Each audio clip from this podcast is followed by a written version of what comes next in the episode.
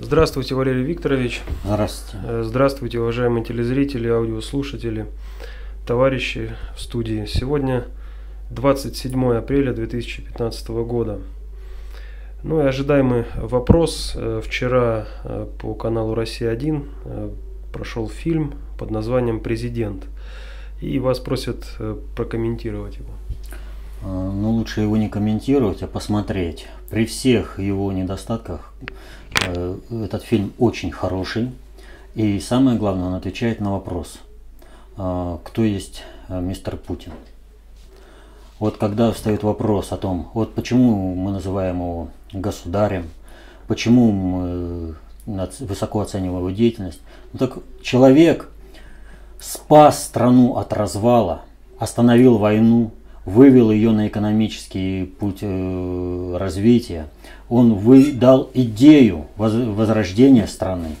И все это, он фактически ведет э, строительство государства заново. И пусть э, в том виде, в каком это сделано, но достаточно хорошо показана ретроспектива, из чего уходили и к чему пришли. Деятельность государя описана достаточно хорошо. И обратите внимание, там ведь очень серьезные посылы. Путин фактически прямо там сказал, что войну на Северном Кавказе организовали и вели Соединенные Штаты, спецслужбы Соединенных Штатов. Прямым текстом.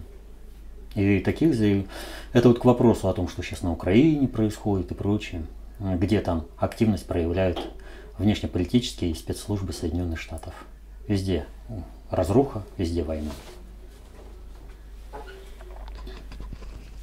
Следующий, э, ну, можно сказать, самый популярный вопрос э, по одной тематике пришел. Э, Ну, давайте по порядку. Касается все геноцида в Армении. О, это Армян. очень объемный вопрос, поэтому давайте здесь более предметно.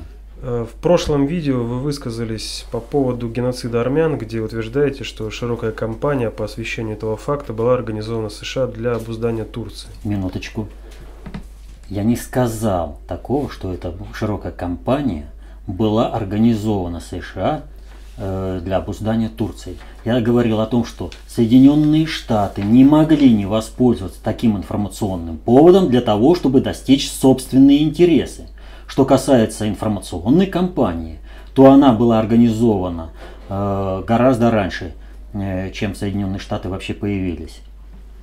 Так что это еще относится к тому, вообще рождение армянского вопроса относится еще к тому периоду, когда был разрушен второй Иерусалимский храм к 70 году нашей эры Титом Веспасианом. Это оттуда еще идет. Вот. Так что Соединенным Штатам организовывать. Воспользоваться это да. И воспользоваться в тактическом плане, а не в стратегическом. Опять же, страновые элиты имеют собственные интересы, глобальные элиты имеют собственные интересы. Я об этом говорил. Ну вот, ответили фактически на этот вопрос.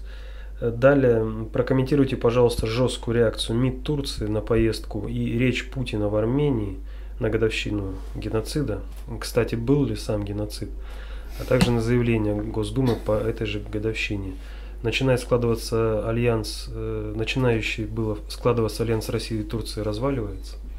Нет, альянс не разваливается, а вот воз- все сложности, э, связанные с вопросом о том, был или нет э, геноцид армян, они требуют э, очень серьезного освещения. Вот за пять минут всех аспектов не осветишь. Вот, э, но что надо понимать принципиально?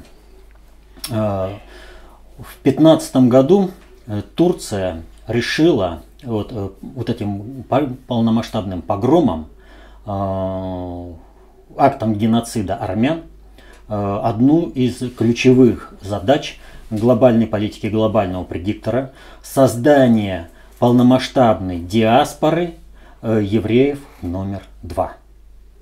Это армян.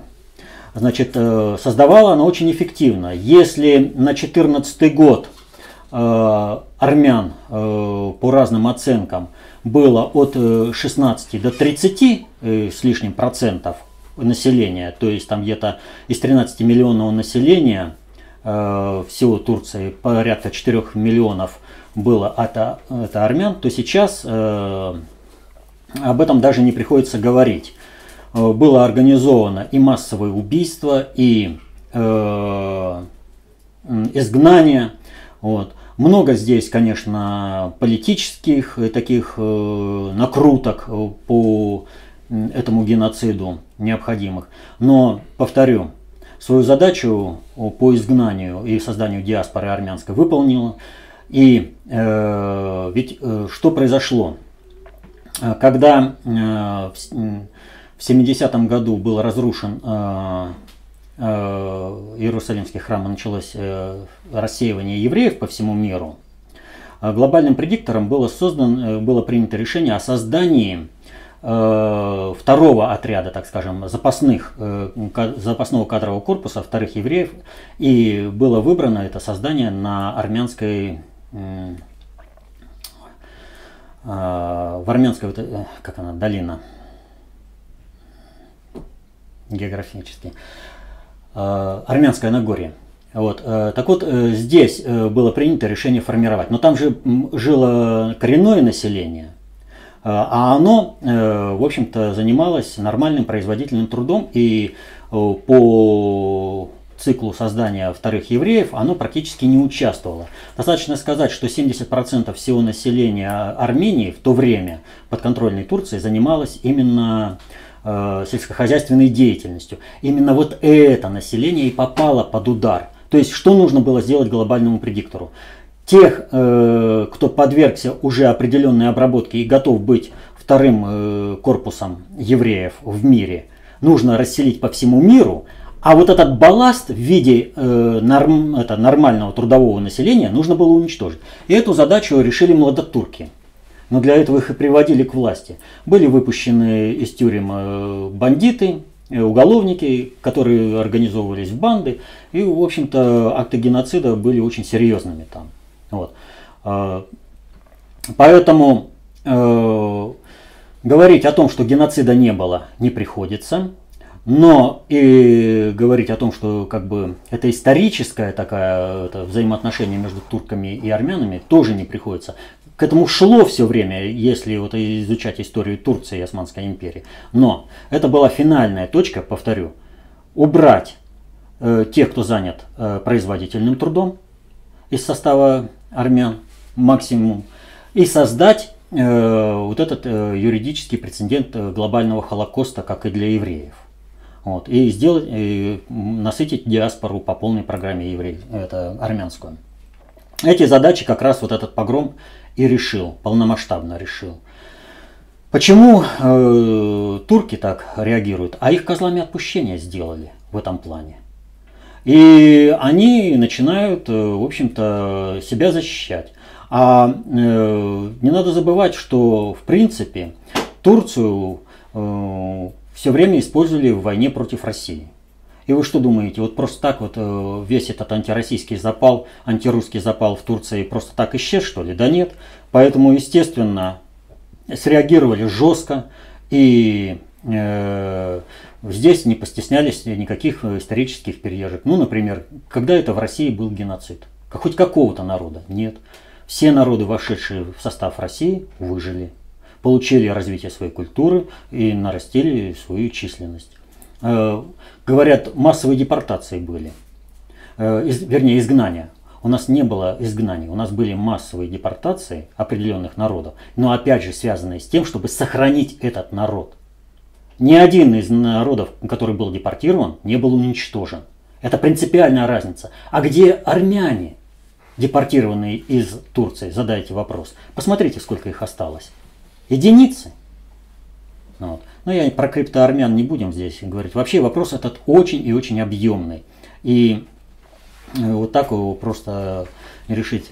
Тем более, что за этим актом геноцида 2015 году очень большая кровь, людская кровь. Очень много погибло армян.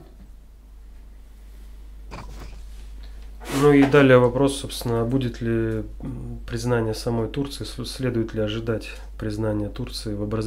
хотя бы в обозримом будущем признания, признания этого геноцида? Вот если Турция пойдет по пути э, национального э, возрождения, э, самобытности своей, во многом откажется от политики младотурков, А в этом отношении, вот смотрите, Эрдоган делает достаточно много.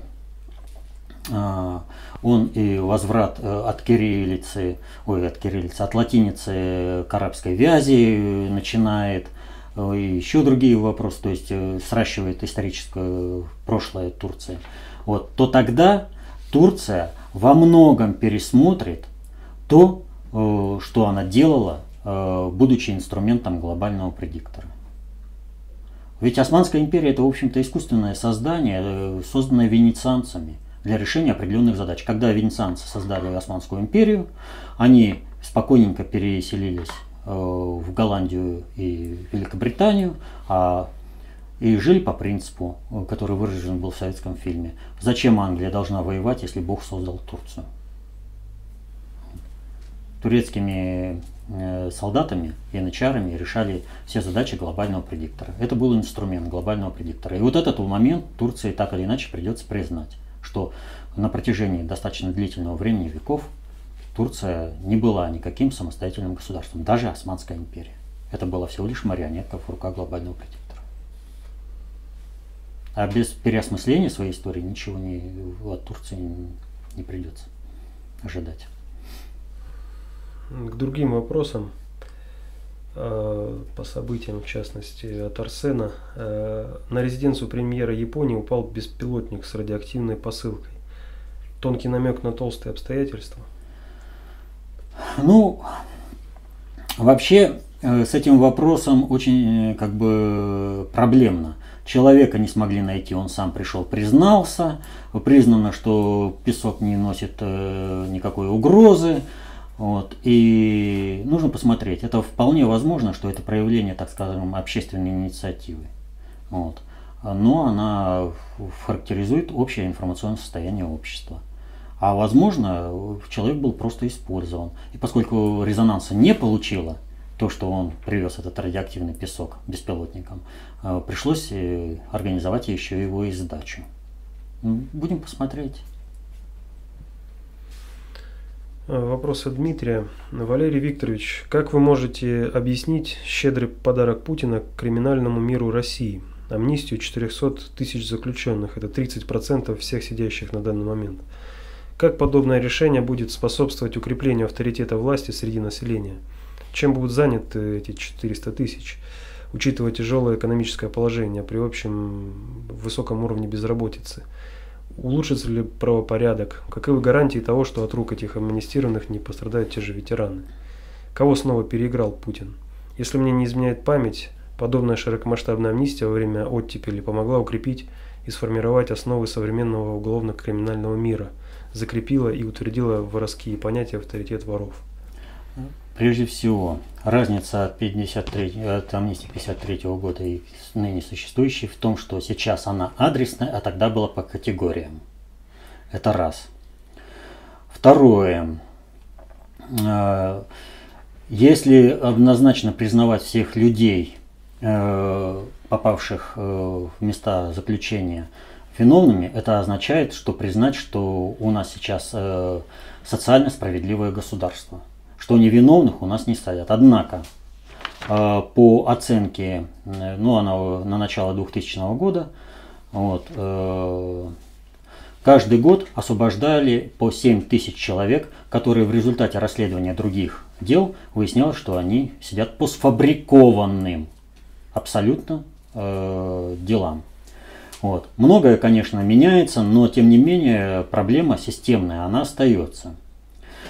У нас э, проводится амнистия по категориям, э, причем везде она абсолютно, вот амнистия, она абсолютно адресная, то есть кого-то амнистировать, а кого-то не амнистировать.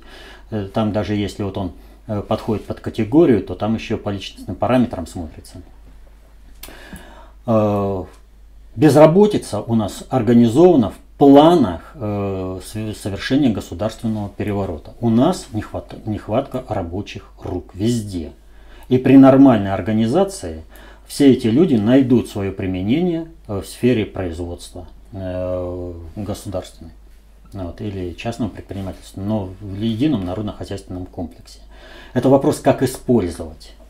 и в чьих интересах проводить вот ту же самую адресную. Если будут использовать враги России, ставящие на совершение государственного переворота, то естественно, что они постараются под эти категории э, э, подвести заведомо порочных, преступных э, деятелей. А если будет нормальный подход, то люди, сидящие за незначительные преступления или вообще случайно попавшие в места заключения. Поэтому вот так вот категорически ставить по амнистии сделал подарок криминальному миру, но это, мягко говоря, перегибать палку.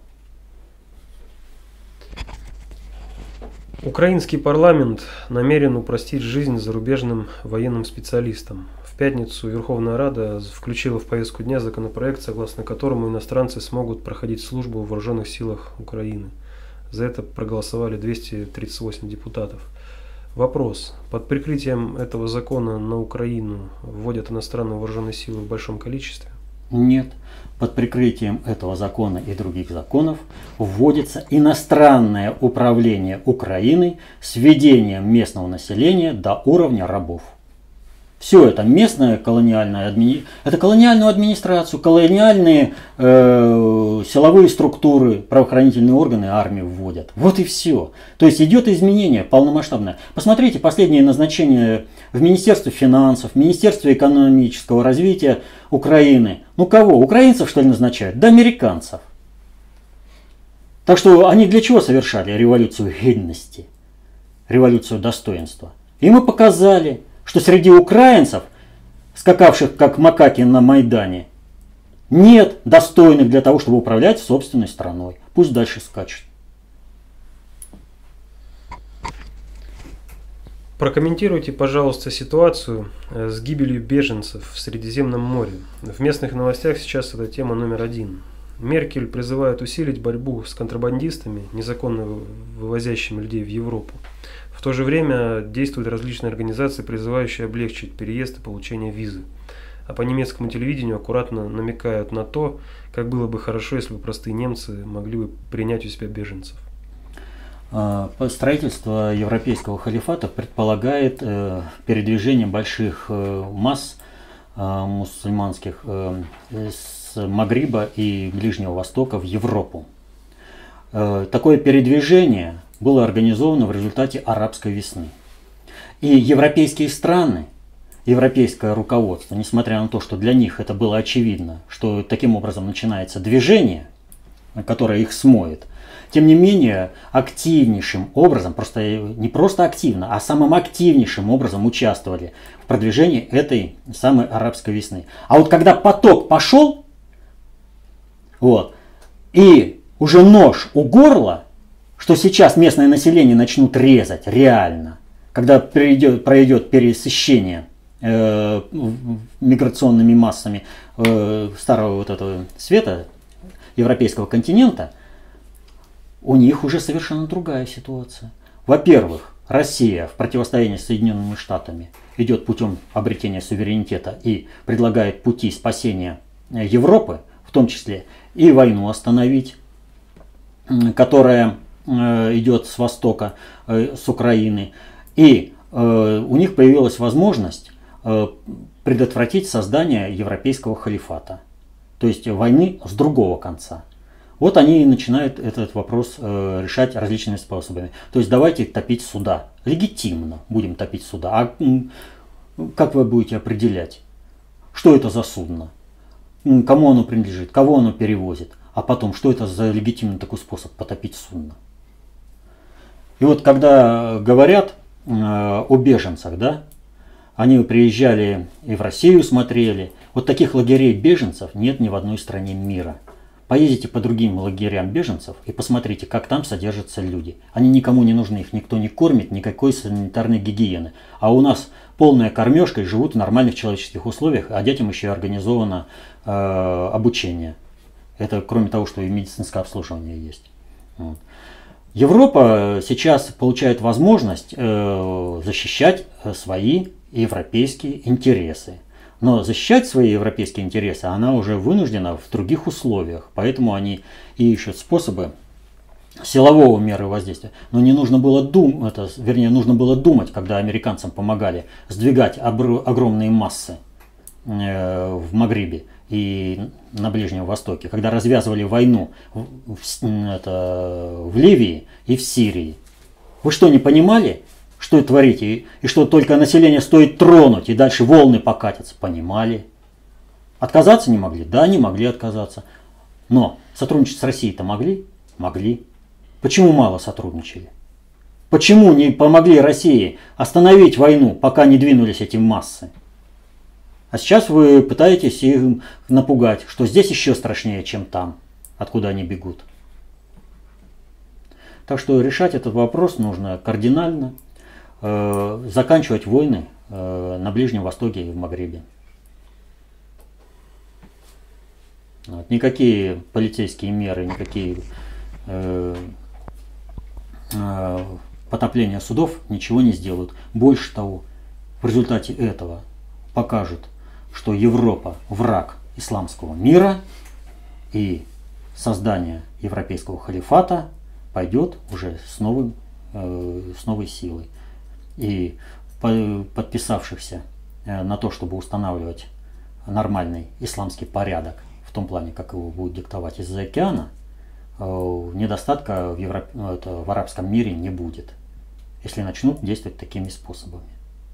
По-другому надо разруливать. У России есть исторический опыт организации э, взаимного существования, взаимной комфортной жизни разных, стран, разных народов на, терри, на одной территории. Ну так к Владимиру Владимировичу Путину на прием записывайтесь, поможет решить все вопросы. Далее вопросы от Святослава, связанные с Польшей. Первое. Вас просят прокомментировать заявление о том, что президент Польши Бронислав Комаровский констатировал, что исторический диалог с Украиной невозможен по причине признания Верховной Радой деятельности ОУН-УПА борьбой за независимость. Ну а что? Ну констатировал. Это действие, которое отвечает интересам Польши, потому что ОУН-УПА – это э, сила, которая проводила геноцид поляков. Также интервью кандидата в президенты Польши Януша Корвин-Микки, который рассказал, э, что именно в его стране были обучены снайперы, которые застрелили на Майдане около 40 демонстрантов и 20 полицейских для того, чтобы спровоцировать столкновение. Он также отметил, что США – единственная страна, заинтересованная в войне на Украине. Но здесь важнее другое. Вот он мог заявить как угодно и где угодно, а резонанс получило его заявление. Значит, средства массовой информации, хозяева средств массовой информации сочли необходимым, чтобы это резонансное заявление о том, что США желают разжечь войну, в Европе прозвучало, и что Польша является одним из самых активных участников разжигания этой войны в Европе, поскольку она предоставляет э, свои ресурсы для подготовки вот этой, как сказать, не массы, и специалистами их не назвать, потому что, чтобы подготовить нормального снайпера, это нужно время – а здесь более-менее обучили некоторым технологиям э, прицельной стрельбы просто людей и дали им возможность потренироваться. Потому что снайпер и снайпер это снайперу рознь. Вот. Другое дело, что здесь боевиков готовят, вот, которые принесут войну на территорию э, той же самой Польши. Польша рубит суп, на котором сидит. И об этом он сказал. Э, также, казалось бы, совсем незначимое событие из разряда небольшого скандала, но которое тоже получило огласку в СМИ. В одно из питейных заведений польского города Быдгощ запретили заходить украинцам. Хозяин ресторана мотивировал такое решение заботой о спокойствии своих посетителей. Ну, одна драка, другая драка. Люди перестают ходить в это заведение ущерб восстанавливается, восстанавливается по суду. Когда это будет у вас э, собрано с тех, кто эту драку устроил? Так не проще ли просто не пускать тех, кто привык скакать на Майдане? И кто думает, что все можно решить именно таким вот способом, а не словами. А, я не совсем понял. Ну, это вот воп- это, а вопрос-то в чем? Э, как конкретно это или все вопросы? Ну, вот в эти вот вопросы. Ну, это факты определенные. Почему они... так много новостей из Польши? А, почему так много новостей из Польши? Ну, очень просто. Сейчас за Польшу идет столкновение, схватка между Евросоюзом и Соединенными Штатами. Соединенные Штаты оттуда выдавливаются. Поэтому вот предыдущий скандал был с заявлением ФБР, это помощь глобального предиктора. И вот про это заявление э, депутата Европарламента ведь могли не заметить, а ведь организовали и хорошую публикацию, и хороший резонанс по всему миру, чтобы показать, что вот она, смотрите, ситуация, чтобы люди могли оценить, э, куда движется Польша, чтобы Польша наконец одумалась и поняла, что Рубить-то она сук, э, на котором сидит, может, но только тогда она вместе с этим суком и свалится в пожар Третьей мировой войны. Ну, больше не впервой, когда через ее э, территорию ходят иностранные армии. И еще один вопрос от Святослава. Э, Валерий Викторович, расскажите, что вы думаете о самом популярном журналисте и блогере Украины Анатолии Шарии? Шарии? Несмотря на всю простоту подачи материалов, он номер один. Какие его цели и задачи? Э, вопрос, конечно, с подвохом. Э, ну, ответим вот каким образом. Э, человек благонамеренный работает на тот проект существования Украины, который он понимает. Как он понимает будущее Украины. И он настроен на диалог – вот э, Олесь Бузина был настроен на диалог. Понимаете, вот с этими людьми можно иметь дело. Потому что они настроены на диалог, и они понимают, что любое государственное устройство, оно в первую очередь базируется на диалоге и на, э, в любом виде существующем общественном договоре. То есть э, вот когда общество принимает какую-то форму организации, тогда это способно, это, договор, это а, имеющая, так скажем, возможность жить социальная организация. Вот. И он вот эту свою позицию оглашает.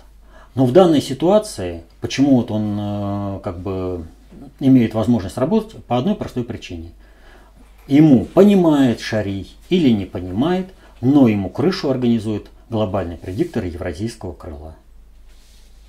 Вот. Поэтому э, он работает, он идейно увлеченный и работает хорошо, потому что хорошо работают только идейные люди. И он работает на собственное понимание того, какой должна быть Украина.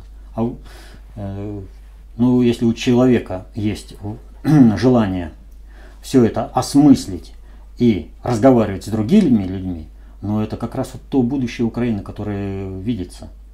Что там должна прекратиться литься кровь. Ведь убивают когда? Когда сказать-то в ответ нечего. Когда человек, ну как вот можно сведомых назвать людьми? Они реально понимают, что они врут. Что они хотят достичь э, каких-то своих э, безнравственных, злонравных целей. И они хотят, э, чтобы их им покорились другие. И, но они же не могут прямо это сказать. А вступать в диалог это означает огласить свои злонравные цели. Поэтому для них проще убить того, с кем дискутировать. Вот. Поэтому для них, естественно, и Олесь Бузина э, враг, и Шарий враг. Вот они не могут говорить ничего. У них нет э, собственного понимания ни будущего Украины, ничего. Они за печеньки поскакали на Майдане, они понимают, что Украина по надусе, потому что с ними Америка, и нужно слушаться за океанского дядю. Дядя скажет, и все будут перед Америкой, э, перед э, Украиной э, заискивать. Следующий вопрос. Э, Хотелось бы услышать ваше мнение по поводу сообщения Макфола. Э, нужно смириться с тем, что Крым теперь в составе России. Ну, в частности, в интервью «Украинской правде» он сказал, что США не будут воевать за Крым, его воссоединение с Россией – исторический факт. С чего бы вдруг такие заявления? Ну, с того, что полностью изменилась ситуация. Соединенные Штаты уже не могут добиться своих целей ни силовым путем давить на Россию, у них нет э, армии для этого, ни заставить Европу воевать за, соедин... это, за интересы Соединенных Штатов с Россией. И, естественно, надо вписываться. Потом ведь вы не забывайте, Макфол работник дипломатического корпуса. Вот. А дипломат, среди дипломатов очень сильно влияние глобальной элиты. И Соединенные Штаты приговорены к сливанию. Вот и все эти, вот информационное, э, так скажем, поле, которое э, формируется в управленческом корпусе э, Соединенных Штатов, оно и выливается вот благодаря таким Макфол во внешний мир. То есть в Соединенных Штатах и страновая элита понимает, и глобальная элита ей это разъясняет.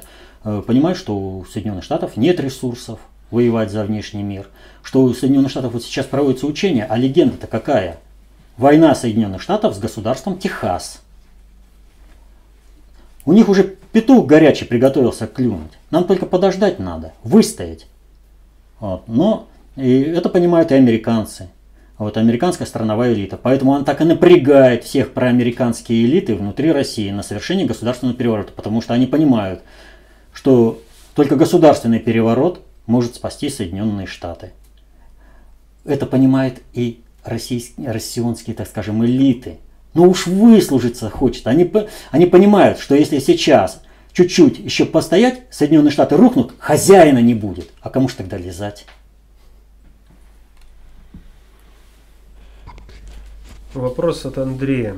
В последнее время в России проводятся акции протеста медиков – в Москве в виде так называемой итальянской забастовки врачей поликлиники и в Уфе в виде голодовки сотрудников скорой помощи. В связи с этим два вопроса. Первый. Можно ли в данном случае рассматривать сам факт проявления протеста как признак формирующейся в обществе определенной концептуальной готовности к защите своих справедливых интересов? Никакие забастовки, голодовки, пикеты и все прочее э, не свидетельствуют о зрелости принимаемых управленческих решений. Поскольку они не меняют систему, а показывают, что мы беззащитны перед этой системой, и мы умоляем эту систему пощадить нас. Иначе мы просто сами умрем на благо этой системы. И второе, недовольство медработников выглядит вполне обоснованным разрушительными процессами в здравоохранении – но не являются ли они и вся эта ситуация вокруг них инструментов в руках неких сил, используемым для нагнетания социальной напряженности в России? Безусловно, недовольство медиков имеет под, своей, под собой э, основу. Безусловно, то, что э, вот этот напряг с медиками является элементом подготовки заговора совершения государственного переворота. Это подготовка всего населения, и медиков, и через них всех людей, с которыми они сталкиваются, к тому, чтобы люди озлобились, чтобы забыли о том, что было в 90-е годы, и сами вернулись в 90-е годы, когда была разруха, нищета, война, чтобы уничтожили собственными руками страну, совершив государственный переворот и отстранив государя от власти то есть поддержали бы выполнение американских интересов в отношении России. делает это страновая элита, которая боится потерять хозяина. Ну, понимаете, ну без хозяина, это чувство потери хозяина, как это не, не, не смогут кому-то служить, а кому тогда Россию продавать? А кто меня тогда будет это наказывать? Ну, вот есть, в общем-то, мазохисты, да, ну, вот страновая элита россионская, она это вот как раз показатель отношение к стране, они готовы обрушить страну в любые неприятности, лишь бы только сохранить себе хозяина. А то не сегодня, а завтра он, Америка будет рассыпаться, и тогда станут ненужными. Кто будет унижать, как там это, а кто ж тогда плевать-то будет в этом? Кинзадза, да? А мы, а мы будем на них это плевать. Ну, вот. Кто же им будет плевать-то? А, вопрос от Сергея. Приведите, пожалуйста, основания для того, чтобы считать совесть врожденным чувством, а не социальным фактором. Ведь так называемые маугли, воспитанные среди животных, останутся животными. Либо у этих маугли все же каким-то образом проявляется совесть. В любом случае, человек, попавший э, в общество э, животных, остается на уровне э, типа психики животных. Поэтому, не имея определенного выхода оттуда, э, говорить о совести мы можем говорить только лишь о тех элементах, которые присутствуют у животных и расписанных в различных фильмах о привязанности животного, о его верности и о благородстве животного в поступке вот, определенных поступков. У человека пять видно, э, типов типа психики. Вот. И животное это далеко не самый э, низший тип психики. Э, опущенный в противоестественность, здесь вообще даже о позывах к совести речи быть не может когда он, естественно, пребывает в этом типе психики. Это последний вопрос на сегодня. Ну, что ж, вот вопрос о совести, он вообще очень серьезный. И за пять минут а, эфира не ответить. Лучше начать это с изучения толстых книг а, внутреннего предиктора СССР. А, Бог, он язычник и разговаривает с людьми языком его жизненных обстоятельств. И поэтому тот э, со-весть, те вести, которые посылает Бог человеку, они однозначно читаемы только самим человеком. Читайте работу внутреннего предиктора, изучайте концепцию общественной безопасности, достаточно общую теорию управления. До свидания.